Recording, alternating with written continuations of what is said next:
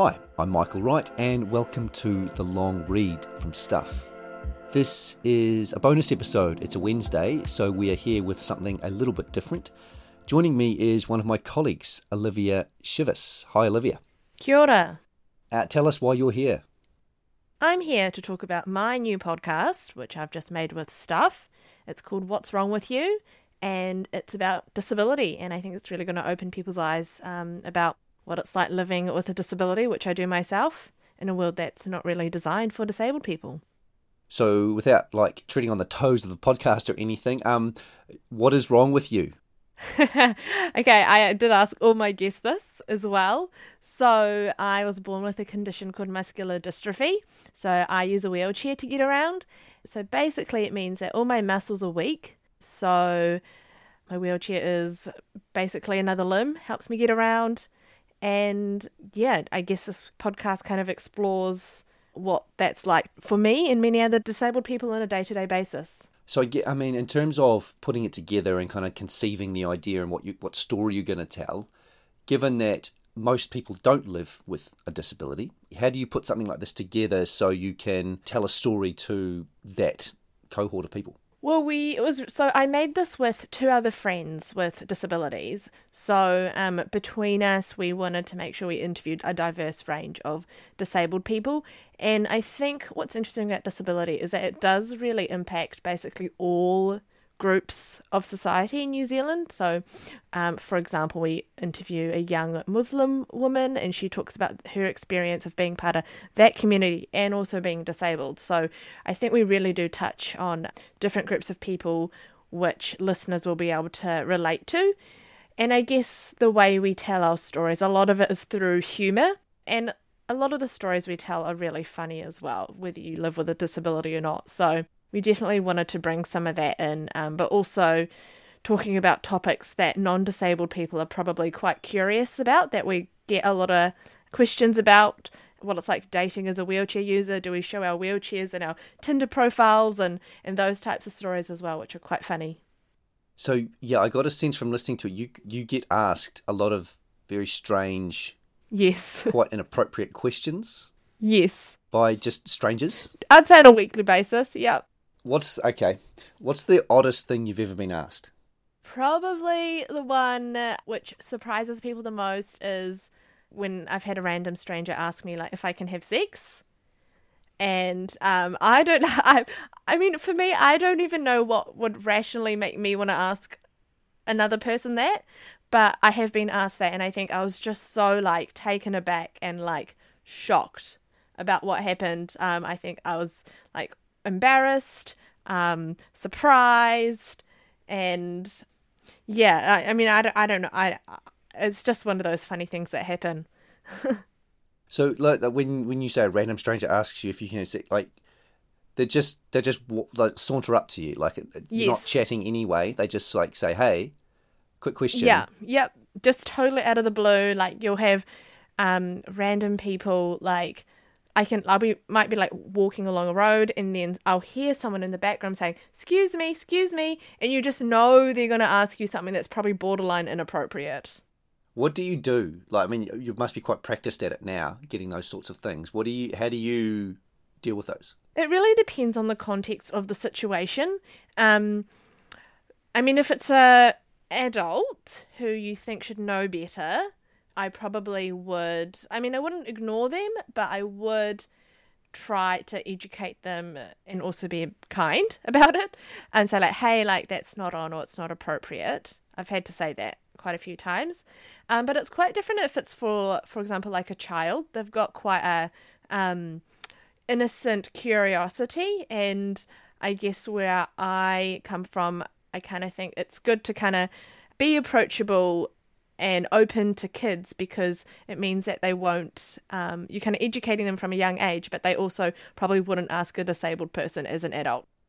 So what give us a quick sample. We, we're going to play the first episode of your podcast here after this but the, the podcast is six seven eight episodes? Seven episodes yeah seven episodes long. What what other sort of things do you cover across the series yeah, so the first episode is a real, um, quite a good introduction, I guess, to me and how I grew up with a disability. It kind of starts from childhood um, and how my parents and many other parents of kids with disabilities kind of go through a range of emotions when they have a child with a disability and um, that kind of grieving process of diagnosis to um, finding joy throughout the whole journey. We so my podcast producers and hosts, so Rebecca Dubber and Grace Stratton, we went to Dunedin for a travel episode. So I recorded basically the whole trip and if you think traveling with a disability is difficult, try recording it as well. um, so we recorded the whole trip right from check in to finding our luggage, getting on the plane, checking into the hotel, um, going to different tourist destinations. And I think it will give people quite an insight into what it's like traveling with a disability. I mean, I knew it was going to be challenging, but um, there were quite a lot of funny moments which happened, which I luckily was able to grab audio of as well. Um, but yeah, like I said, we talk about dating and sex. We talk about faith and how people's disabilities play a role in, in their beliefs. Um, my favorite episode is probably the media representation. And I think a lot of the stories we see about disabled people um, can be quite damaging to disabled people's self image and how they see themselves. So that was quite um quite a fun one as well. And we really kind of get into some really bad stories, but also good stories about disabled people. How is it damaging? Well, I think we see kind of a contrast between these kind of triumphant, inspirational stories on one side, and then kind of the tragedy, pity stories on the other side. And for me, growing up, I couldn't relate to any of those types of stories. So I think that's kind of one of the reasons we wanted to make the podcast was to make something that could resonate to a wide range of disabled people, and they felt like their voice was heard first episode, you, you touched on it before, but as we go to it, just set this up for us. What what is this first episode um, about? What does it cover? When I think about this podcast, I kind of think about how I started making it, kind of like since I was a child in a way, because I've got some old home video that I use in this podcast to kind of set up. Um, and it's my parents videoing me trying to walk and take my first steps and as you can tell, I'm not very good at walking, and that comes across. Um, yeah, it's quite a tearjerker. But we interview these amazing parents. One is a dad who's a wheelchair user, and he has a young daughter, and he talks about some of the um, random comments that people will say to him when he's out in public with his daughter. And then we interview this amazing mum who has a son with autism. And I love her take on parenting because she's quite realistic about all the emotions that she goes through, but she really talks about how, you know, parenting a child with a disability isn't about her, it's actually about him. So yeah, she's amazing. Thanks, Olivia. That is Olivia Shivas. And can I get you to take us out, uh, introduce your first episode? Yes. So the first episode is called What If I Don't Want to Walk Anyway? Disability in Childhood. Hope you enjoy listening to What's Wrong with You. Stuff Podcasts.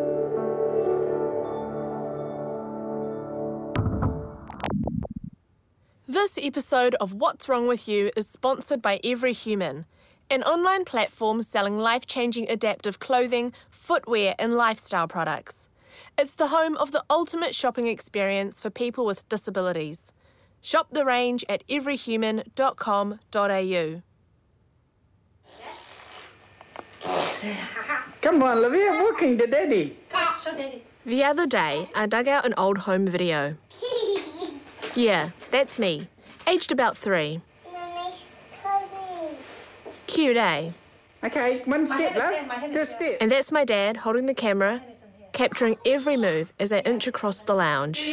Walking here. Careful, love. Plenty of families have these kinds of home movies. On the floor. Parents capturing their kids' attempts at walking. You can tell that for my parents, it was a big deal. But for me, I don't remember particularly wanting to learn to walk. Good girl. Oh, she's walking to the chair, look. It was hard work. I can see you on the video. Yay! Good girl, look. I was born with muscular dystrophy, central core congenital myopathy. Yeah, I know that's a mouthful. It means my muscles are weak. Now, those exercises I did way back then weren't a total waste of time, as it probably did help the mobility I have now. but walking was just about impossible. I got my first wheelchair when I was six years old.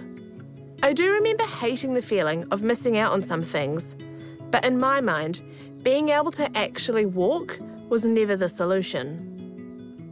For a while at primary school, I did walk some of the time using calipers and crutches, but it was slow work. At high school, I switched to using the wheelchair full time.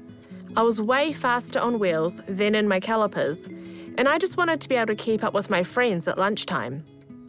So, wanting to walk? For decades now, it's been something that never even crosses my mind. But watching that old video the other day while preparing for this podcast That's too big, that step. reminded me that for a long time it was a huge deal to my parents. Because while I was blowing raspberries at the camera, they were worrying about what it would mean for their daughter if she never learnt to walk. This is What's Wrong with You, Stuff's podcast about disability and about living in a world that's not designed for you. I'm Olivia Shivas, and I'm a digital producer for Stuff. And I'm Rebecca Dubber.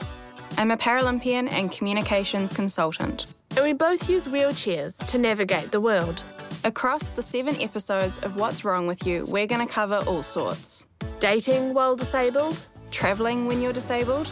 disability and religion, We're going to hear from guests who will talk about fashion, sex, media representation, and body image. And we'll also try to answer some of the big mysteries facing people living with disabilities, such as why do so many weird things happen whenever we go to the supermarket? But for this very first episode of What's Wrong with You, we're going to start where all stories start childhood. Recently, Bex and I have been thinking a lot about what it's been like growing up with a disability, and we'll talk about that. But we're also going to look at this from the opposite direction what it's like being a parent who's raising a child with a disability. And seeing we're talking about parenting, there's one more angle to consider. I'm disabled. I use a wheelchair because I was born with a congenital condition called sacral agenesis, which means the bones at the base of my spine aren't fully developed. And I really want to be a mum someday. So I want to know more about the experiences of parenting when you have a disability. So, yeah, that's how today's episode is going to work. We met a champion wheelchair rugby player who's recently become a father to a sweet little girl. And he tells us about some awkward chats he's had with strangers at the shopping mall. And we meet the mother of a boy who has autism. and hear why she thought she was going to Italy, but ended up in Holland. And I make a small confession about my failures as a pet owner. So let's meet our first guest, Dan Buckingham. I started by asking him the podcast's signature question. And yeah, we know it's a little bit rude. I don't know if I told you the name of the podcast. You either did or I've heard of it. Um, the name of the podcast is What's Wrong with You? Right. So uh, I broke my neck over 20 years ago now, 99, as a first year uni student down at Otago, just living the dream there of um, studying, surveying, and, and playing a bit of footy. And basically, long, long story short, went along to a game of rugby and put my head in the wrong place and broke my neck playing rugby. I was playing hooker at that stage, so I had a prop either side of me. And then this one scrum went to go down, and one of my props pulled out, and I should have pulled out with him. Instead, I tried to engage, so I got my head caught in a very bad place, and all this weight of eight guys coming through one side and my guys pushing behind me all went through my head and neck, and something had to give, and it was my sixth and seventh vertebrae, which leaves me a tetraplegic, so paralysed from the chest down with some loss of function to the hands and arms, but uh, exhibit more like a para. Who's Dan Buckingham? Where do I start? I guess the biggest thing in my life is I'm a I'm a husband now, as of a few weeks ago, and a father of a gorgeous 13 month old daughter. A huge part of my life was sport, playing uh, wheelchair rugby for New Zealand for 16 years. That was all encompassing. Still miss it, loved it, um, but made that shift. Realised there was other things I wanted to do in my life, and hence married with children now. yeah, Etta was born on Auckland Anniversary Day 2020, so she's uh, that was January 27th. So just about walking, just about talking. Tell us a bit about your family. What does your family life look like? It's intense. I mean, it's that's one of been been one of the biggest shifts of of having a, uh, a baby. Is life is just so full. Like from you know, through the night. this doesn't just start at the start of the day. It's, it's so many emotions. I think another big change is I've really, I really feel things a lot more. I think in terms of things I read in the news or things where uh, a child's been injured or or stuff like that. Like I've suddenly got all these different sort of um, more intense feelings, and to be honest, a bit of a blur for the last year. Mm. Um, but it's fantastic at the same time. Talking about injuries, I mean, I've run over my cat's tail quite a few times. Have you run over Etta? No. close call. Um, I'm just going to interrupt the interview here. I just have to explain something. When I say run over, I mean in my wheelchair, not my car. I'm a great driver of both cars and wheelchairs, but sometimes I don't check my wheelchair blind spot for small animals. The closest I've done, I've come to with uh, Etta is it was two nights ago. I think she's got up to the stage where she's walking by pushing my wheelchair, so mm. she'll hold the bar up at the back, and she managed to get her thumb caught between my wheel and and the wheel guard, just enough to, yeah, cause a few tears. Um, but yeah, I think I just live in fear of dropping her, injuring her, rolling over her. Yeah, well, I mean, even in the supermarket, when I'm lazy and I don't have a basket, I drop the groceries, and I don't want to be dropping a human baby. How do you carry? How do you carry her and push your chair at the same time? The biggest, uh, coolest device I have is uh, made by a guy here in Auckland, Chris Hanley, who made it for himself with the three kids he had. Um, he had another kid uh, before his injury, but he's had three boys since. And uh, he gave me two actually. One is uh, like an old school bouncer, if you imagine that, and it's designed to slot into the front of your wheelchair. And so I've got two little slots that have been added to my wheelchair, and this is just basically as, when you see it, it's really simple design. It's one piece of tubing that goes up and around with a canvas layer on it. So typical classic old school bouncer, and that just slides in and out of my wheelchair. And from the youngest of ages, she has slept on that. Um, I've been trapped under it for hours, like where she's just slept, and we're just trying to keep her asleep, and I can rock her to bed, and I can watch movies on my phone and read a book. Um, but that's been magic from I change her on it, and uh, I'm just dreading the day where she's too big for it. She's already a bit big for it, um, but she still falls asleep on it. Uh, but she's also at the stage now where she just sits on my lap really easily and yeah. her balance is phenomenal. So yeah, we actually got her a skateboard for her first Christmas. Got her skateboard and uh, and a packet of band aids. So, so we're expecting that? really good balance. Um, in terms of like, I guess what's kind of deemed to be like a traditional father role, doing kind of like the more active things like kicking the ball around, and you're talking about playing on a skateboard and things like that. Like, have you thought about how that might look differently um, being a dad in a wheelchair? Yeah, I think to a large degree we're just rolling with things as and when they come up. Um, but yeah, we do think about that, and I think Sam takes on a lot more than she would if I was able-bodied. You know, just loading the car, it's it's always her, and I'm jumping in the front and putting my wheelchair in while she loads everything in the back, the pram, and and gets it in and all that sort of stuff. Yeah, I think there's going to be some hard times. I think I want to see I want her to see me as someone who's very active. And this last year, I've been very sedentary. So I've just really tried to turn a corner on that. I think between Etta and work and that, it's just basically anything like the gym went out the door.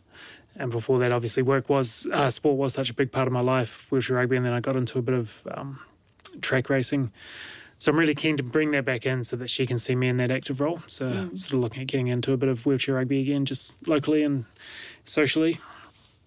Um, but yeah, I'm, I'm, not sure how it's going to play out. But I, I'll be in there as much as I can. You know, at the moment it's rolling and throwing a ball up and down the hallway, which she loves. So, as wheelchair users, we sometimes get a lot of intrusive questions from random strangers. And have you had any of these kind of comments made while you've been out in public with Sam and Etta? Yep, yep, constantly. And Sam really notices it more than me, I think, because mm. I've you know had twenty odd years of it um, before they were around. Um, you know, we call them the backslappers, the people who just want to say good, good for you being out and all that. Yeah. Um, now it is more. I don't know. Now it's it's not always bad. I think there's a lot of people genuinely intrigued. We just had a few chores to do at the mall, so Etta was in my uh, sitting on my lap in this uh, little carrier that I have, and and someone came up just genuinely intrigued and lovely about it. And was like, "This is amazing! Like, mm. tell us more on that." And that was a really cool conversation. Yeah. Other times it can be totally patronising, and and I get a bit antsy and shut them down pretty quick so yeah, constantly is the short answer. It's, it's always there, but I think it. I try to bring it back to a place where people are just genuinely intrigued. Mm. If I can spin it that way, then it's good. It is probably too young to like know that oh, my dad's in a wheelchair. Have you thought about um, mm. her, you know, her understanding of that when she gets older? Yeah, we have. Uh, we have talked about that. I think it's going to be a. It's going to be challenging for her at times. I think she'll, you know, have to cover some questions and probably some taunts and that from other kids. But uh, I think we're doing our best to raise a strong, confident woman. Mm. Um, and also, I think ultimately she'll have a more fuller, wider view of the world because she has a father with disability. Well, a big thanks to Dan Buckingham. It's great to hear how he's getting on as a parent who uses a wheelchair. So now let's look at this from another direction. I know a lot of parents of disabled kids go through a grieving process when they realise life will look different to how they planned. So we wanted to get a parent's side of the story, which is why we asked Tiana Epati if she'd come into the studio. But before we hear from Tiana, a quick word about our sponsor. Ooh, I've always wanted to say that. When we cast our minds back to primary school, we can't help but think of the dreaded school run.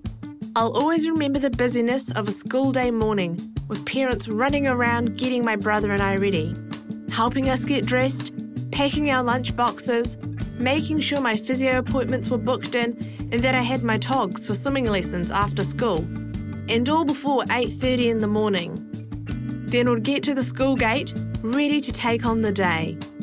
With every human, the morning rush is now a little bit easier with their adaptive clothing, footwear, and lifestyle products. Instead of fighting to get shoes on over orthotics, wrangling into hard to maneuver buttons, or fighting through those dreaded inaccessible morning tasks, getting ready can now be a little bit easier. The kids in your life will feel more independent and confident and with every human's lifestyle products, you'll be better equipped to win your day and out the door in no time.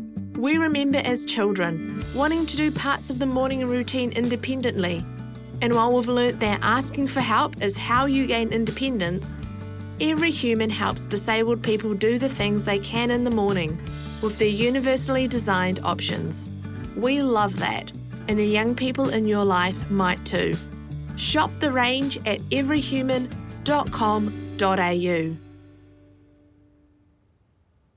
Tiana Epati is a mother and a lawyer. She's also the president of the New Zealand Law Society. She lives on the east coast in Gisborne with her family. She has three kids. Her eldest son, Umariki, is 13 and he has autism. Not long after Umariki was diagnosed, someone handed Tiana a copy of a short essay that's become kind of famous among parents of disabled kids. It's called Welcome to Holland, and it has a really interesting perspective on what it's like raising a child with a disability. Getting a copy of Welcome to Holland is almost like part of the initiation process. So we'll get to Holland later on in the interview, but first we asked Tiana about her son. Umariki is my eldest child. I've got three. Um, he is, I suppose, what you call classically autistic. He's not high functioning. He's someone who has a lot of um, challenges in his communication with um, neurotypical people. Um, and he yeah, he is obviously a big part of my life, but not something that I've um, openly spoken about. Back in the um, earlier days when you first got diagnosed, what's that process of being diagnosed with autism? It can be very different for di- for different people. For me, I think it was actually quite good because I'm a lawyer, because I demanded answers, and when I didn't get them, I kept going. And when they said things like, "Well, there's a six to nine month waiting list," for him to see the child development team. I didn't accept that and wrote a letter, and we were seen within six weeks. Um, and I just kept pushing for, you know, them to have a look at him, and they brought a team together.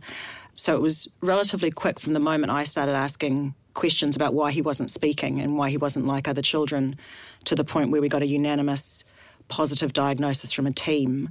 Um, that was only that was within a year whereas other parents I know will go for years and years and years, and it really will be um, the result of a, a, teacher at school saying, "Oh no, look, there's you know you've got to do something." Was there anything that you needed to particularly campaign for, or you know your parents really had to advocate Bex? I can remember um, because I was a swimmer and I got to a point in my swimming where going to swim schools wasn't enough. I wanted to pursue competitive swimming, and to do that, to the ability that I wanted to, I needed to join a swim club. So my mum just called up and arranged um, an assessment, but didn't tell them about my disability. Um, and she took me along, and the coach that was doing the assessment didn't want to let me in the pool. And mum just went over there and she just talked to him for a while. I could see her getting quite frustrated about it. And I think she was just kind of pleading with him to be like, just watch her swim like she can swim. She's capable of joining this club. And I think in the end he gave in and he let me swim. You know, that was kind of a memory that I have of actually seeing my mum go into bat for me. Um, and that was the start of a very long and successful swimming career for me. Woohoo. Yeah, I, I enrolled in Witiki in um, swimming lessons for children who were deaf because they didn't have any classes for autistic children. They kept saying to me, "Oh, we don't, we don't do anything for children on the spectrum." But I thought, well, all he's lacking is language, so mm. we'll just enroll him in this class. And they were like, "No, no," and I was like, "No, it'll work. It'll be fine." And I fronted up with him and said, mm. "You know, go for it. He c- he can swim." And he's a he, he's a fantastic swimmer. He can swim out in the surf, and he can surf. And Oh, amazing. yeah, Recently, Tiana made a post on Instagram that both Olivia and I found kind of amazing. In fact, this post was part of the reason we asked her on the show in the first place. There's a photo. It's of Umariki standing in a field and patting a white horse. Umariki is wearing a helmet and has the biggest smile on his face. And then there's the text that goes with it. Do you mind reading what you wrote on Instagram? Yeah, have you got I've it? got it written here. so just from oh yeah, Sure, yeah, yeah, I still remember the day a team of child development experts told me my son was autistic. It took a long time to process the grief which comes with knowing life is going to be very different from what I had imagined. And yes, it has been very different and difficult at times. But then a day like today comes when his beloved whangara school wraps nothing but aroha and acceptance around him. Days like today fill me with hope for him, for all of us. I did warn you that I, this, is, this is a new um, subject, I suppose, for me to talk about. Yeah. It's really important to understand that the grief isn't about um, your child, it's about the world. And I think, you know, when you're a parent, all you do is worry about your children. That's all you do.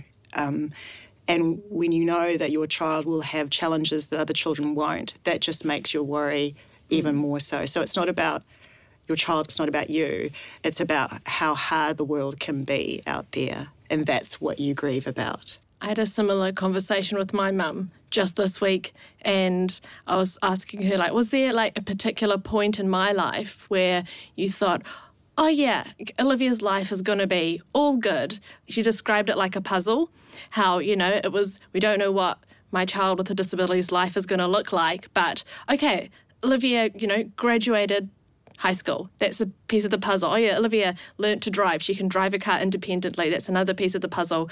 When I, you know, went abroad and traveled by myself, that was like another piece of the puzzle on, you know, how success can look like with a disability. I guess comparing like how did you get to that point of, you know, acceptance and things like that. I, I don't. Uh, there was no, there was no point at which I woke up and thought, yes, no, I'm I've accepted this. I think it was a gradual. Um, it almost came over in waves, if that makes sense. So some days it would be um, really challenging, and you lost hope, and other days, you know, you you you would there'd be a few more words that he would say, or um, he'd be able to do something.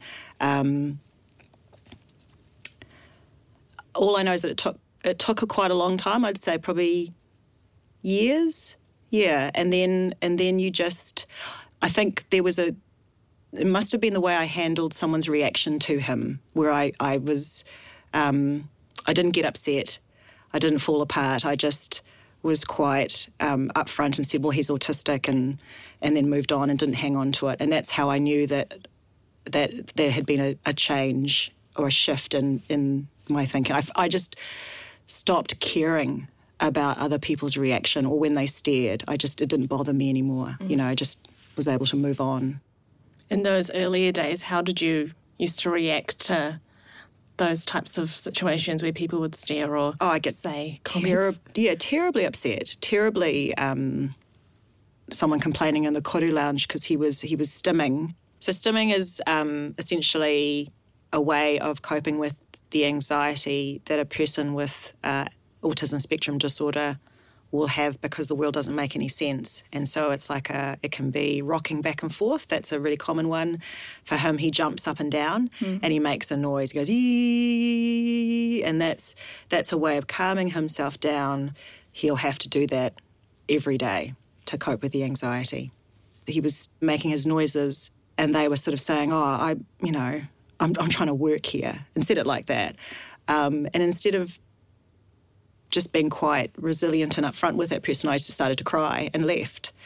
Um, my husband didn't. He sort of stayed and wanted to wanted to give him a hiding, but it was it was when those sorts of things didn't get to me as much that I knew that you know I had sort of there was a, a shift inside of me.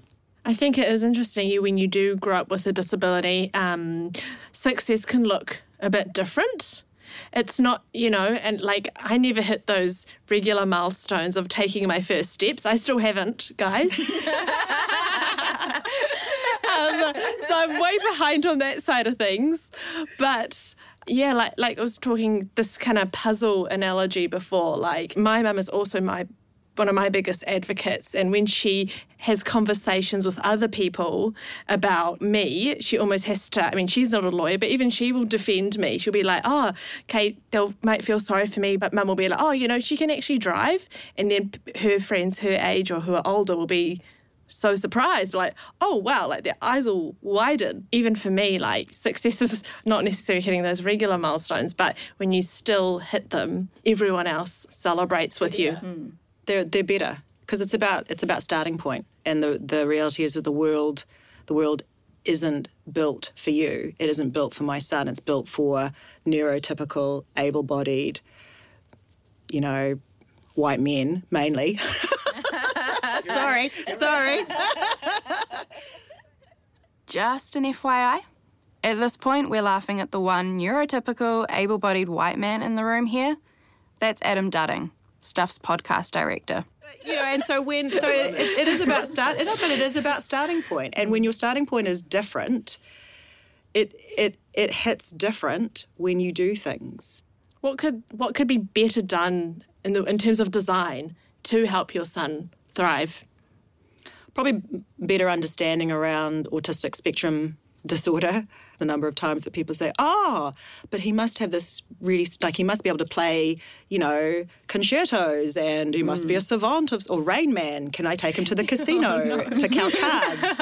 and you're just like, "Oh, wow, no, he doesn't have any of those things." So I've just got one of those really average autistic children. Oh. You know, this idea that somehow they have to meet then some other worldly thing. Mm. Um, uh, yeah, just a fundamental understanding that it's just difference. Early, early in the journey, I heard a lot of parents saying, "Oh, but you know, I'm really grateful for my child because they make me a better person. I see the work, you know, um, and that is true, and that is a benefit. But it's not about you. They're not. They're not there to." enlighten you they're there to be in the world as their own person and your job as a parent is to guide them and equip them to be in the world without you. So it's all about your child. It's not about your journey and what you've learned, although you do learn a lot. Um, this is about them. And so, yeah, one has to be a little bit. I think the the grief can overtake parents, and that's how they cope with it. They they kind of run to the other end, like, oh, this is amazing because I've become this really amazing person with this new diverse, you know, worldview. It's not about you. It's about your children. Put it this way: I think if he, if because he loves stacking things, if he got a job at Countdown lining up all the bread and the soaps. Hmm. I that I that would just be wonderful because I know how much he'd love that. you know, that's, for me that is the greatest joy hmm. Ever. Mm. Um, that he finds something that he loves. It's not about what I want for him. It's not about my expectations. It's about you know him being happy. And as I said, that is that is my fundamental job as a parent. It's for any parent. Your children will one day be in the world without you, mm. and so your job is to make sure that they can they can be that and be happy. Mm. I love that.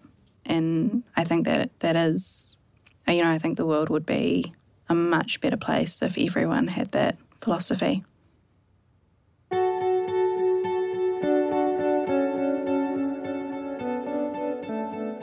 So in Samoa, community and family is everything, absolutely everything. It it it supersedes and goes beyond the individual every time. And so where you have someone who is different, who has a disability, who is um, you know transgender, all all that is built into the way that we operate and look after each other.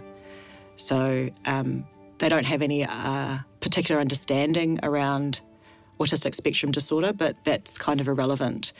Um, and I can remember telling some of my Samoan relatives quite tearfully, you know, that Umariki was autistic.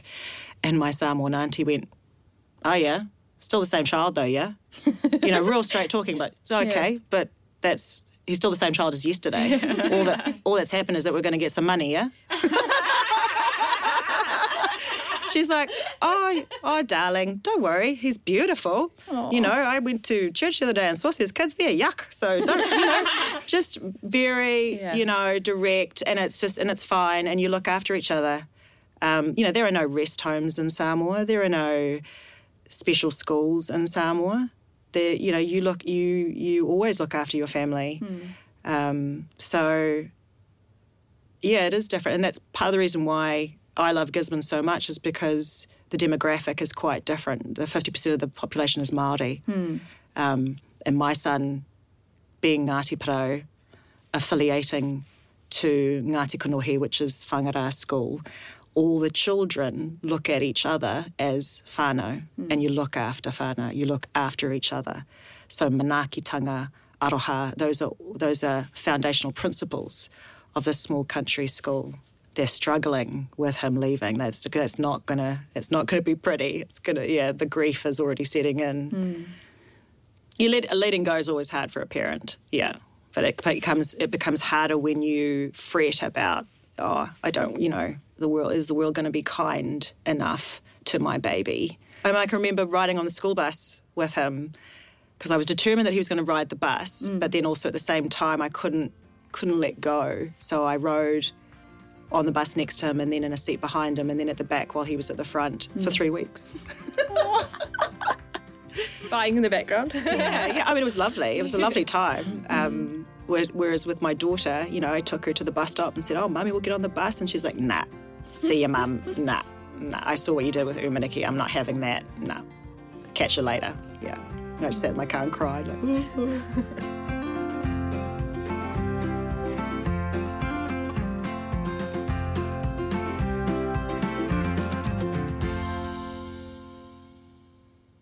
our chats with Tiana before she came into the studio, we got talking about a famous essay that gets passed around between parents of children with disabilities.